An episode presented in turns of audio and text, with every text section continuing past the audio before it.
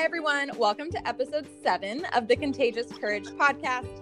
I'm your host, Stephanie Matheson, and today I have the pleasure of talking with organizer, activist, social justice warrior, and feminist, Erica Fuller.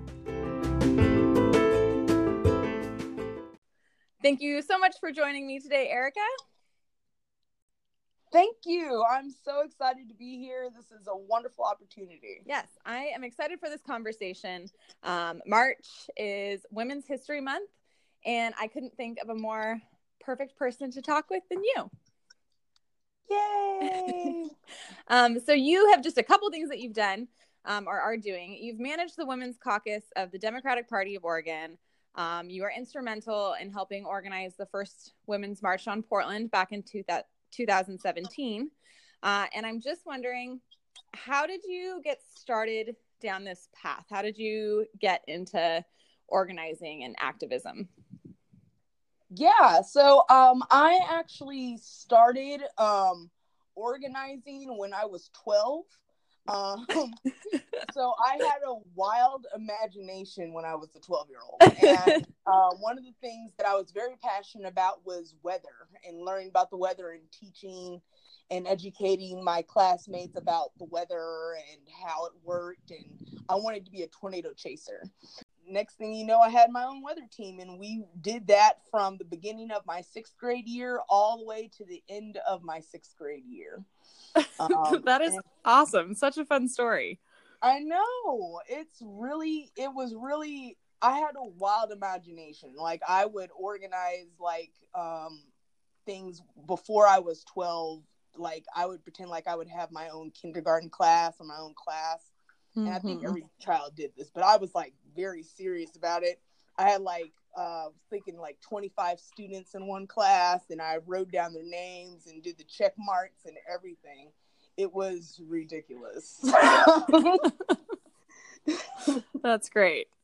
Um, and so then having that kind of natural organizer, um, go getter inside, what took you down the social justice path? Yeah. So um, it wasn't until I got into uh, college that I started looking at um, different ways to get involved in the student body. It was the student um, clubs and organizations. So okay. um, basically, what I was in charge of was making sure that students had a space where they can use similar um, issues that they care about and mm-hmm. um, are able to educate the rest of the student body on those different types of issues. And it was amazing. I really enjoyed working with all the clubs and organizations that I got to work mm-hmm. with. I got to work with um, the Native Americans. I got to work with folks that are students that were engaged in mental health mm-hmm. and um, fighting for the mental health disparities. Um, I got to work with those that were interested in math. Um, it was just wonderful to create, to help create a space for students to feel wanted and identified with each other. Then I, um, after I got done with, I graduated basically from Mount Hood Community College and um, then went on to Portland State, um, where I got involved in um, the college Democrats there. Mm-hmm. And that's how I got into the whole Democratic Party and learned about the party politics and different things like that. And so that was um, very interesting as well too i was the outreach director for college democrats for about a couple of months and then i ran for vice president uh, the student body did make it um, transferred schools to oregon state university um, okay. become president of the Oregon State chapter. I revamped the chapter. The chapter was non existent after a couple of years. And so I just basically um, moved and restarted it uh, up okay. again. Is that what um, brought you down to Oregon State? Yep, that's what brought me down to Oregon State. Okay, cool. Yeah. And um after I got to Oregon State, um, I was also involved in student government there as well too. Um, I was the interfaith task force director. So many neat experiences in there. I know it really it's such a wonderful experience. And while I was at Oregon State, I also met. Um, I was um, not only was I chapter president for uh, the College Democrats of Oregon State, but I was also uh, programs and development director for College Democrats of Oregon State Federation. Oh, cool. Um, which is the whole entire state in itself. Mhm. So um, I would create, I created a whole caucus system um, for um, the CDO. Um, I actually created that in one night. Long night. I was super excited about it, as you can tell, and created in one night, and was really like up.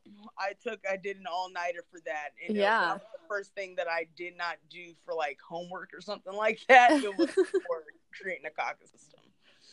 Um, and so after I got done with that, I um also met President Barack Obama during that time.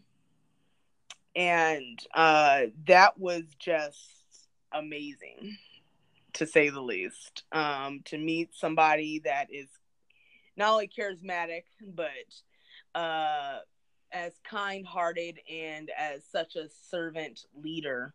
Um, somebody that I would love to be someday as I, if when I run um that's it was just amazing and so um after i got done meeting him i became uh regional i or at that time i was also specific pacific regional director for college democrats of america okay. um, and I, that would include states I would um, represent Oregon, Washington, Idaho, Montana, California, Alaska, and Hawaii. A long list of accomplishments. There's it it really is, and I try not to like I and it's kind of like as a person, like a woman, especially as a black woman, Uh-huh. I have a problem with sharing all of my accomplishments because society has taught us Mm-hmm. in that way to not that's kind of like greedy we shouldn't be doing that Yeah. as women and all that stuff so Absolutely. no, for sure. I feel like so often oh, that like that it wasn't a big deal and like downplay um so many Yeah. awesome things um that they accomplish. exactly yeah and so it's sort of hard for me to i'm like okay so what else did i do okay so what else did i it, it, it, and I look at it and it has been a long thing of accomplishments. Um, so after I became Pacific Regional Director, I then ran um, to become uh, the first Oregonian to ever be on the executive board since um, uh, College Democrats of America's inception in 1966, Okay. um, and a black femme as well too Mm-hmm. and so um i uh ran to be uh director of programs um there Mm-hmm. and and won but sadly my uh self-care took um a back burner. Mm-hmm. like organizing always does. And um i started to get sick.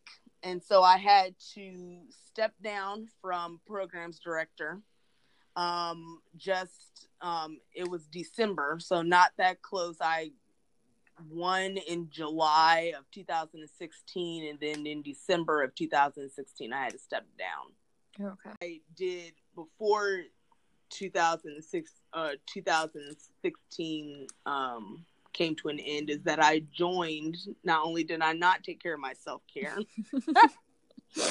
but I I end up um creating the women's march Yeah. that's yeah so um in 2017 Um, the NAACP had pulled out at that time of the Women's mm-hmm. March, and they had concerns that the Women's March was going to be another white feminist march mm-hmm. that does not um, concern uh, race. Mm-hmm. They did not want to talk about race during the uh, march. They did not want to uh, discuss the inequalities that different um, women were facing. They wanted to just focus on abortion and uh, um,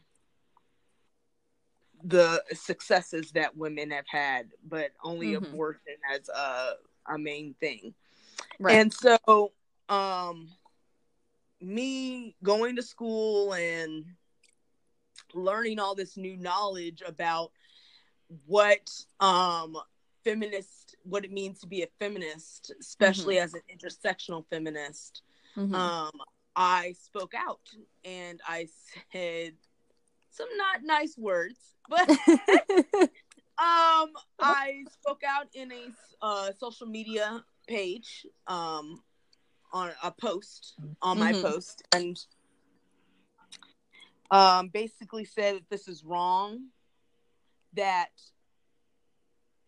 white women always do this when it mm-hmm. comes time to talk for race and when it mm-hmm. comes time to gather for unity around other women that are not white. Mm-hmm. Um, and so what I did after that was that um, at that time I didn't know that the leadership within the Women's March was changing. Mm-hmm. And that a new leader had came above, and her name was um, Margaret Jacobson. Okay. And she was is amazing black advocate and organizer. Um, someone that I would strongly uh, follow on her. I listened to her. Uh, she's starting a podcast herself. Mm-hmm. Um, and then, um, so after I spoke out, Margaret Jacobson, Margaret Jacobson um, contacted me mm-hmm. and was like, "I love what you had to say. That is something that we have stri- that's something that I'm striving to change now that I'm in session, mm-hmm. now that I'm in um as lead, and I would love for you to work with me on um the march. Mm-hmm. And so looking back at you know everything, I was like, you know what? I could put my health on, you know, the back burner. sure. Let me go and do this real quick. so I um joined the women's march. Um I did a lot of organizing, making sure that we had um, representatives um, to come and speak because of my connections with the uh, college Dems. Um, and then um, also speaking to uh, speaking myself. Mm-hmm. Um, I got a chance to speak myself, which was terrifying at the least. But uh, that was a wonderful opportunity that I got to do my. I also got to organize other um, organizations that were in Oregon that I didn't even have a clue about until I did research on them. Mm-hmm. Um, and just I was a good connector between outreach and organizing and helping to work with the press release and was a spokesperson on the news and mm-hmm. all this stuff that came came to light and yeah um that was remarkable for me mm-hmm. i would have to say that's what led me to my journey on just being a community organizer and advocate and something that I will always cherish. cherish. Yeah, absolutely. Um, I still remember that that first um, women's march on Portland very well, uh, even though I I had had foot surgery the day before the march, um, but was very insistent and committed on going. Um, so I pushed myself on a scooter through the march, and my dad walked behind me to be my foot guard. Um, but it was a, a, great turnout and, and really awesome. Um, and I want to talk a little bit about intersectional feminism because it it's something that I think and I know you think is very duh, uh, for lack of a better word.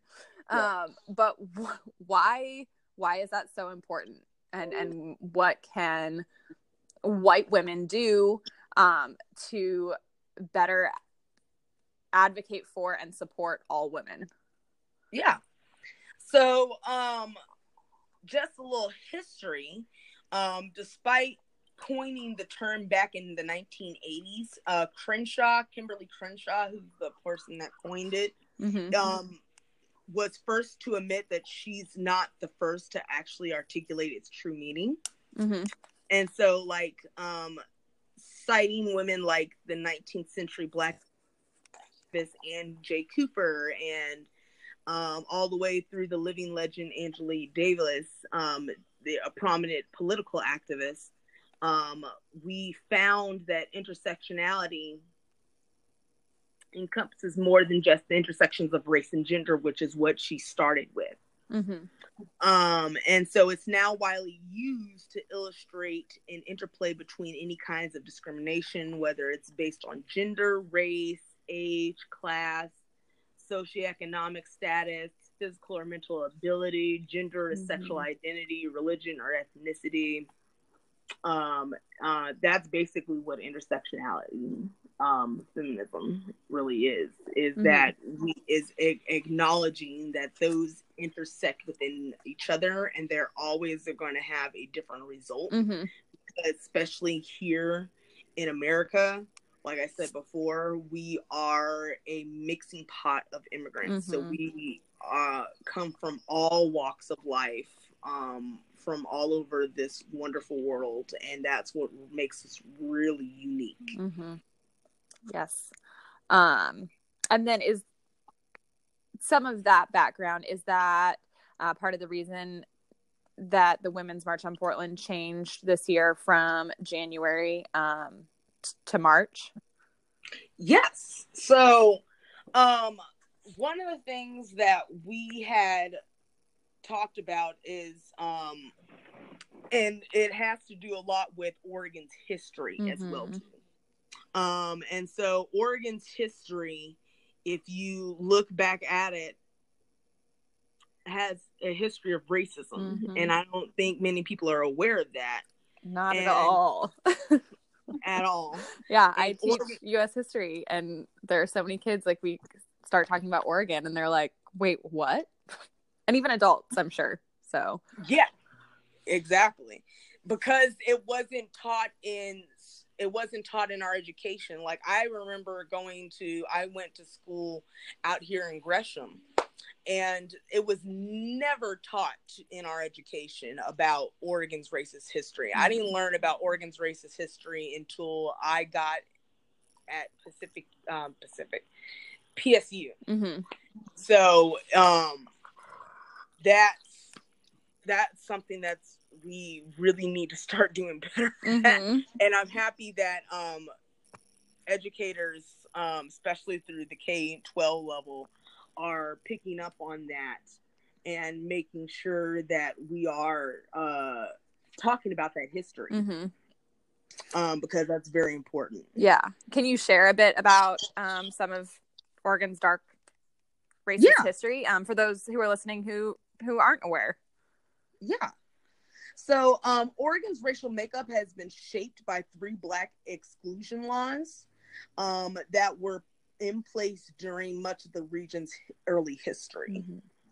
And um, these laws, um, all later recited, um, largely succeeded in their aim of discouraging free blacks from uh, settling in Oregon early on mm-hmm. and ensuring that Oregon would develop as primarily white. Mm-hmm.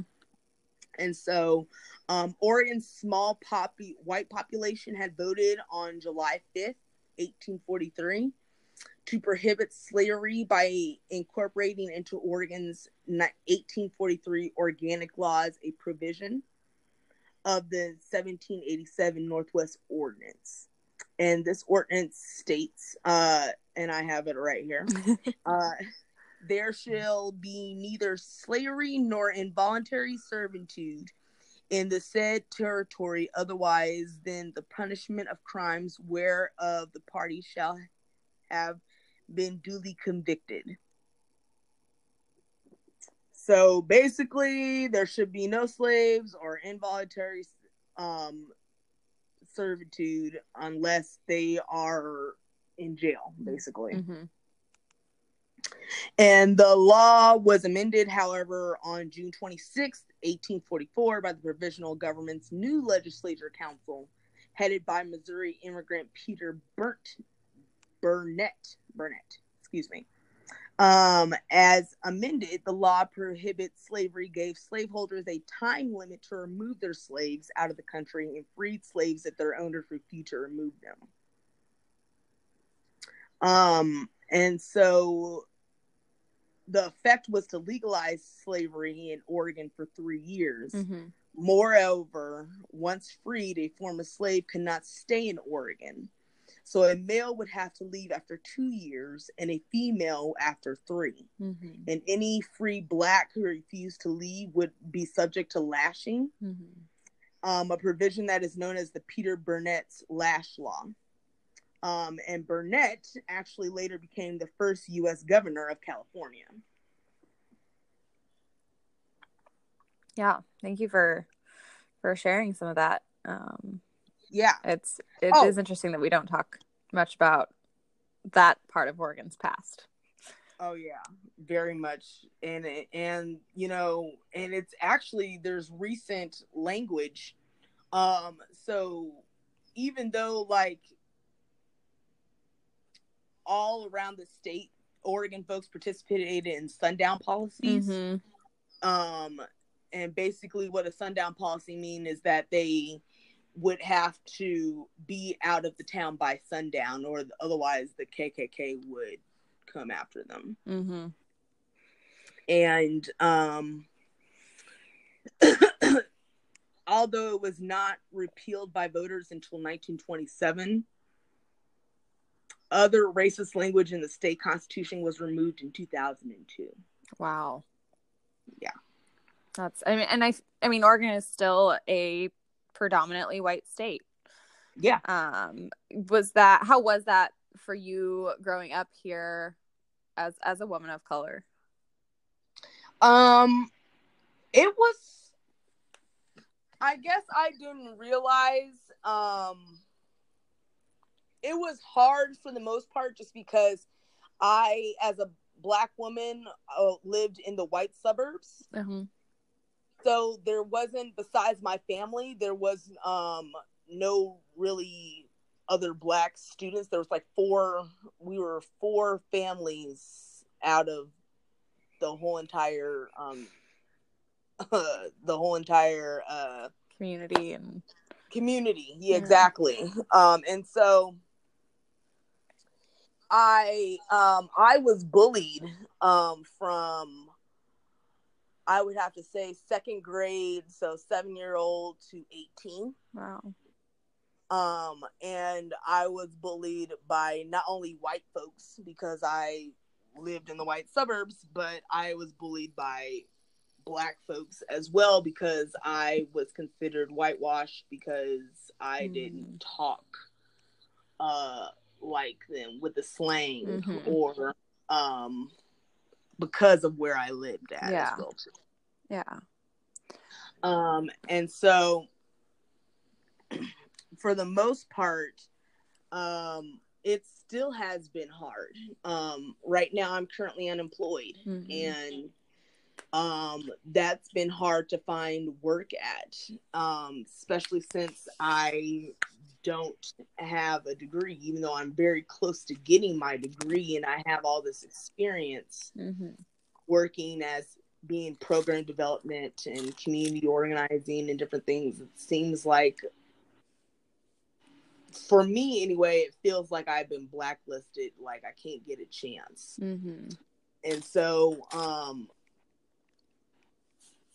it's been hard because we are scattered everywhere um north northeast is where we used to actually really locate at and that Mhm. brings me back to again the history, um, Vanport, uh, where was over where north northeast um, Portland mostly area. And uh, Vanport was known as the second largest city in Oregon. Um, it was also known to house 40,000 shipyard workers, which 66,000 uh, 6, uh, were actually blacks. Mm-hmm. And um, as more blacks began to move into that city due to the housing discrimination that Portland put on, um, the more Portland City Council wanted to get rid of the city. And so when um, they really they really got what they wanted, but I don't think uh just I guess from what they have done in the past, which is sort of erase this type of history. So like people don't know what Vanport really is or mm-hmm. who, they, who it is and everything like that.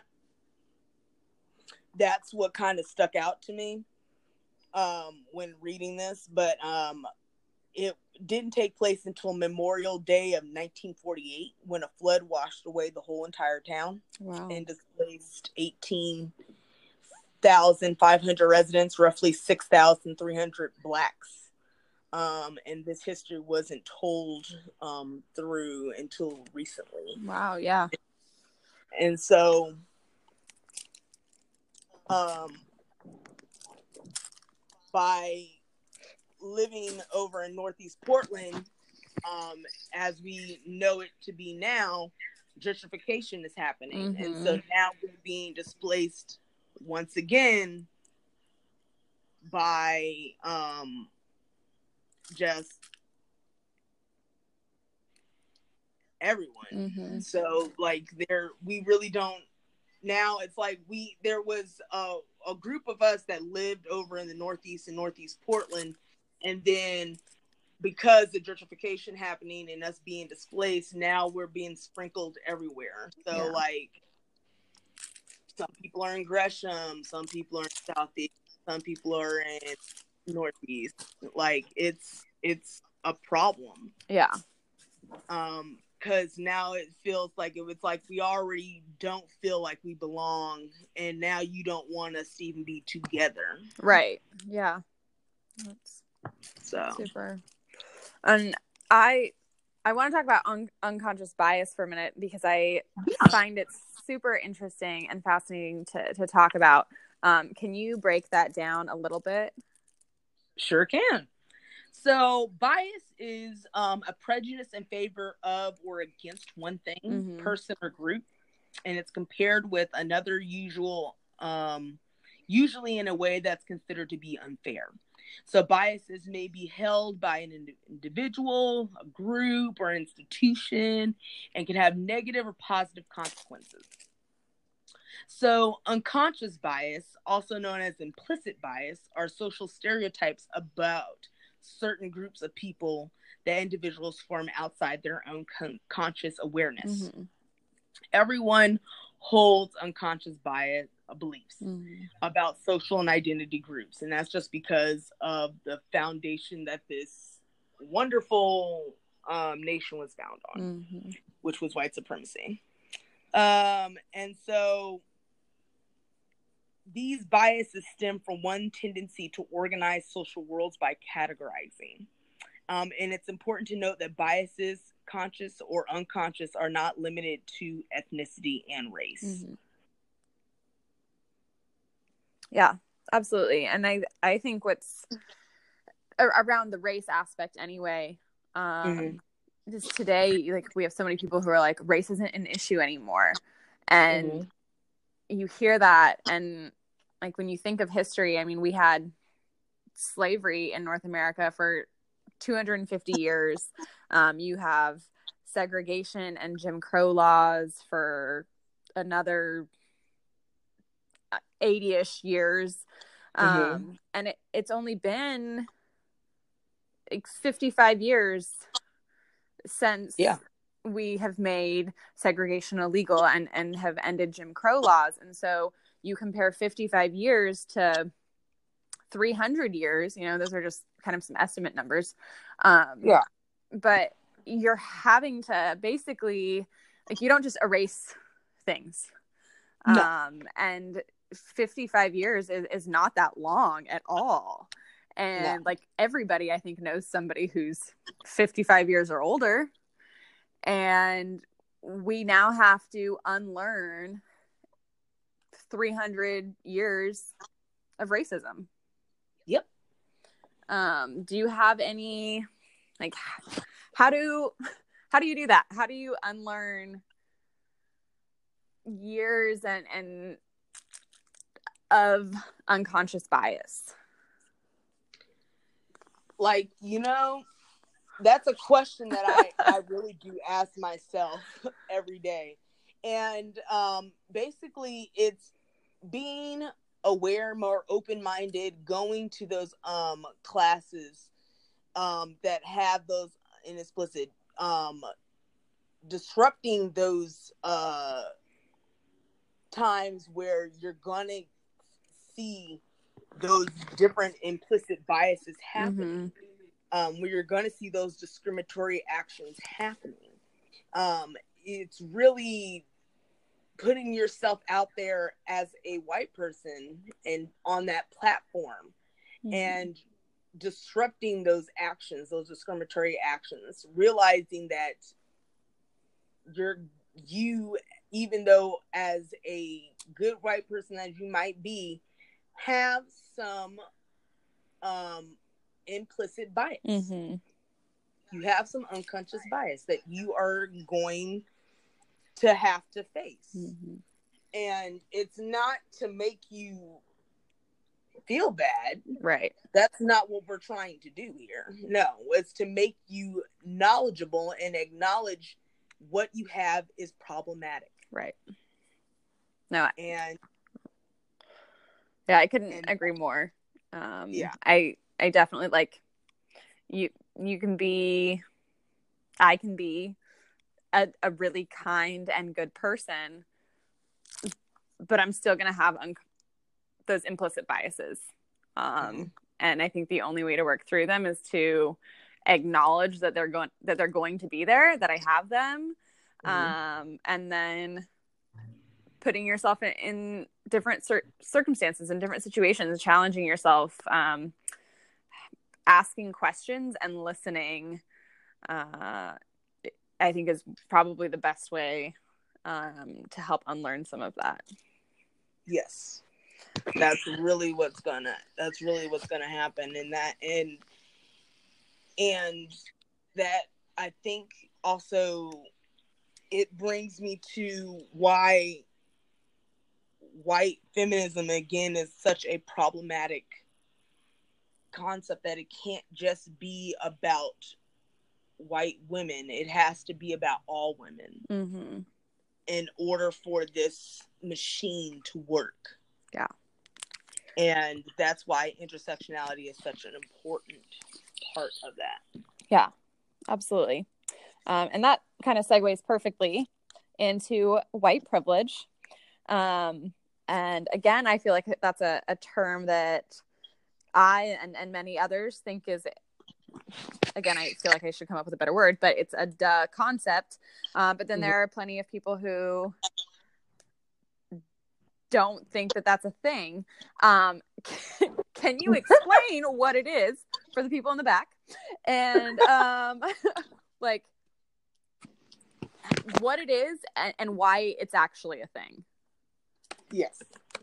So, real quick, um, one of the things that I freaking love is um, White Privilege Unpacking the Invisible Knapsack by Peggy McIntosh. okay That has um, helped me out tremendously when it comes to explaining what white privilege is. and it's And unpacking so- the what and it's called Unpacking the Invisible Knapsack by Peggy McIntosh. okay want to make sure that people get that Um, so one of the things is that um, Peggy does is that through like work to bring materials from women's studies into the rest of the curriculum, she often noticed um, men's unwillingness to grant they were overprivileged. Mm-hmm. And so, even though they may grant women are disadvantaged, they had a problem uh, recognizing that it was uh, that they were the ones sort of causing the causing the harm. so then thinking through the unacknowledged male privilege as a phenomenon, um, she then realized that since hierarchies in our society are interlocking, they're most likely a phenomenon for white privilege. Mm-hmm. Um, and so she she really thought um, one of the things that I really liked about her and and I and I will bring in my concept as well too soon um, is that she really thought that whites are careful taught to not recognize white privilege as male mm-hmm. are taught to not recognize male privilege. Mm-hmm. So she began to untutor way to ask what it's like to have white privilege. And she began to um, create this invisible package of earned assets that can count on cashing in each day. And so, um, one of the things that she ended up doing was um where to go? I just lost my space. Sorry, I wrote it down too. uh white privilege is like an invisible weightless knapsack of special provisions and maps and passports and codes and blank checks and uh, different things like that. Mm-hmm. So describing white privilege makes only new accountable as you know, we in women's studies, she says, works to reveal male privilege and ask men to give up some of their power. She writes that whites must do the same. Mm-hmm. Um, and so to me, um, white privilege is basically uh, how do I want to say this? the idea is like it's uh, yeah, white privilege as is as unforeseen, unconscious advantages took a hold. So, white privilege is basically you get things without having to think twice that you're white. Mm-hmm. So, like, um, for instance you it's easier for you to get a job because you are white. Mm-hmm. That is one way of um, having an example. Um, and because and we look back on the history, if you look back on the history of black folks it's hard for them to get white jobs or to get jobs here period in Portland because of the history that we have that we weren't supposed to earn property, we weren't supposed to hold a job, we weren't even supposed to live there. We didn't like until 1927. Mm-hmm. And so it's um that goes to show you just one of the privileges that you have. Right. Um, and it's not to say that we're trying, again, we're not trying to make you feel bad. We want you to acknowledge that you have that that opportunity mm-hmm. that we as a black as me as a black woman don't have. Right. And what we need you to do is to really uh, call out that bias, call out that discrimination, Mm-hmm. saying how is that person different than me, even besides the skin color. If we weren't, if we were the same skin color, what would you have against that person? Right. Yeah. So I think going back to just that being aware and acknowledging those things are so much of that first step. yes, Um, yeah. And then um, March 8th is International Women's Day. Um, and as I mentioned at the beginning, March is Women's History Month. Um, how can people best celebrate and support all women? Yay! I'm so excited and so happy you asked. So, there's going to be an International Women's Day of Action. Um, that's going to be taking place at the Oregon State Capitol. Um, and it's going to be from 9 to 1. And uh, a lot of folks are going. It's going to be post. It's hosted by NARAL Pro Choice Oregon and Caesar the No Drama Llama. That's great. I know, right?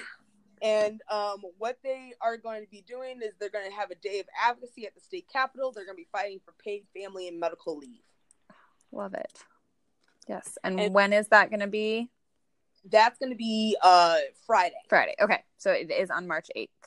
Yep. Cool. And then outside of um, an, a specific event like that, do you have any like just bits of or pieces of advice um, on what people can do on like a daily basis? Yeah.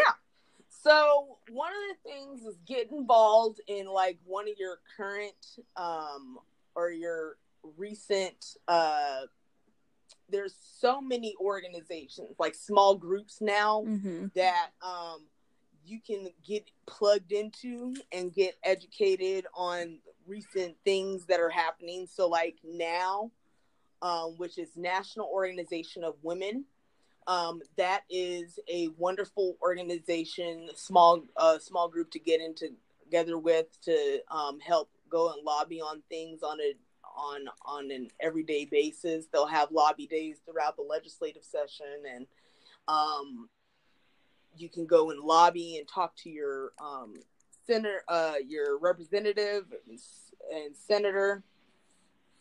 Um, there is also um, you can join uh, the DPO Women's Caucus,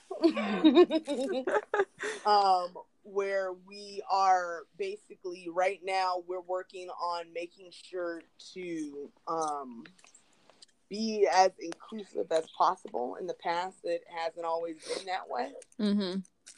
and um, that's another story for another time. um, but uh, one of the things that I applaud this um, this uh, upcoming uh, what do you call it? Upcoming session as well okay. is that um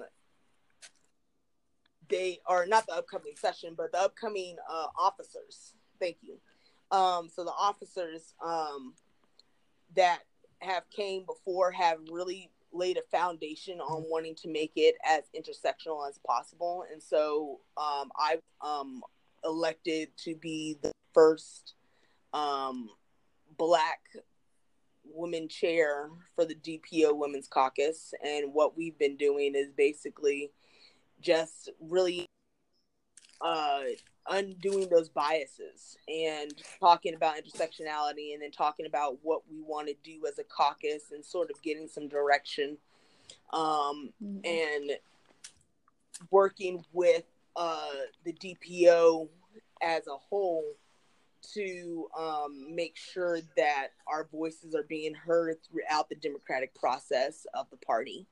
Mm-hmm. Um, and oh no, I totally Well- forgot the question that you asked me. well, I want to start by saying that's awesome and congratulations. Thank you. um, and thank you for sharing that. Um, it was just how people can can best celebrate and support all women. Oh, yeah. Um, Yeah. yeah. But you um, gave a, a good number of ways um, that people can can get involved, which is awesome. Um, so before we wrap things up, I have five questions that I like to ask everyone who comes on the podcast. Yay! Uh, what is your favorite book? My favorite book right now is uh The Subliminal Art of Not Giving a Fuck. that is on my list of books to read. and I think that's because um I am learning how to do self-care and learning that I can't give a fuck about everything. there you go. Um, and that perfectly segues into my next question, uh, which might be a good reminder for yourself. Uh, what do you do for self care? yeah. So, um, what I usually do for self care is um, I go take a bath with a CBD bath bomb and listen to a podcast and just relax. Yes. Don't I love baths too. Don't like don't pay attention to anything else. mm-hmm. Have my phone off besides listening to podcasts and yeah. yeah. Yes. Love it. Um, and it seems like you've done a of traveling to Oregon or traveling um, to different parts of the country. Your biggest travel necessity? Mm, let's see. My biggest travel necessity would have to be. Let's see. Um, I would have to say my weight blanket. Oh, love it! I haven't heard that one yet. It's a good one. Yeah, my weighted blanket because I I have fibromyalgia and with the fibro fog and um and just sometimes like the pain that I get from fibromyalgia, it's really helpful. Yeah. Cool. I still need to try one of those. Um, all right. Well, then, kind of going back to the beginning here a little bit. Um, other than the weather, uh, what did you, when you were a little kid, what did you want to be when you grew up?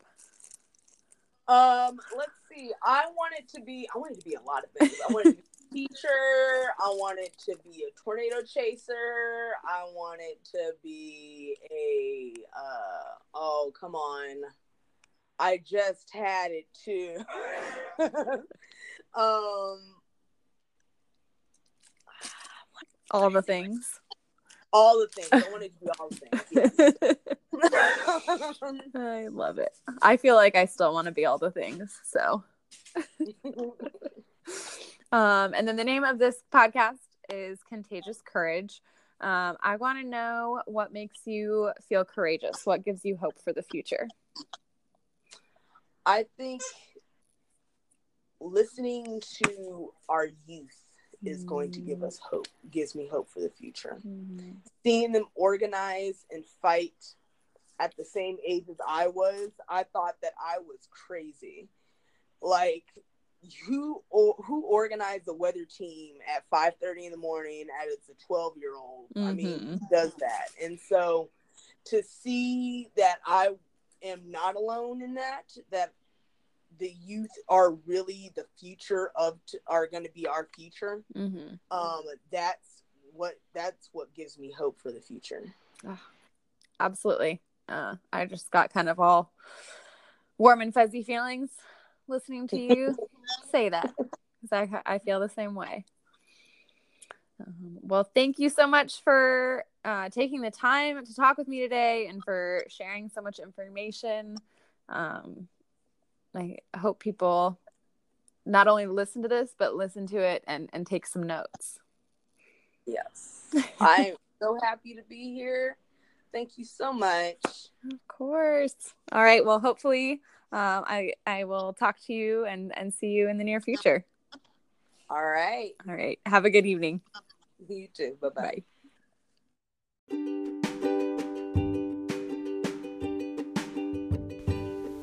Thank you all for listening to this week's episode of the Contagious Courage podcast. If you liked what you heard today, please consider leaving a review or taking a screenshot to share on your own social media. It all means so, so much to a newbie podcast like mine. Thank you again for listening, and don't forget to tune in next week.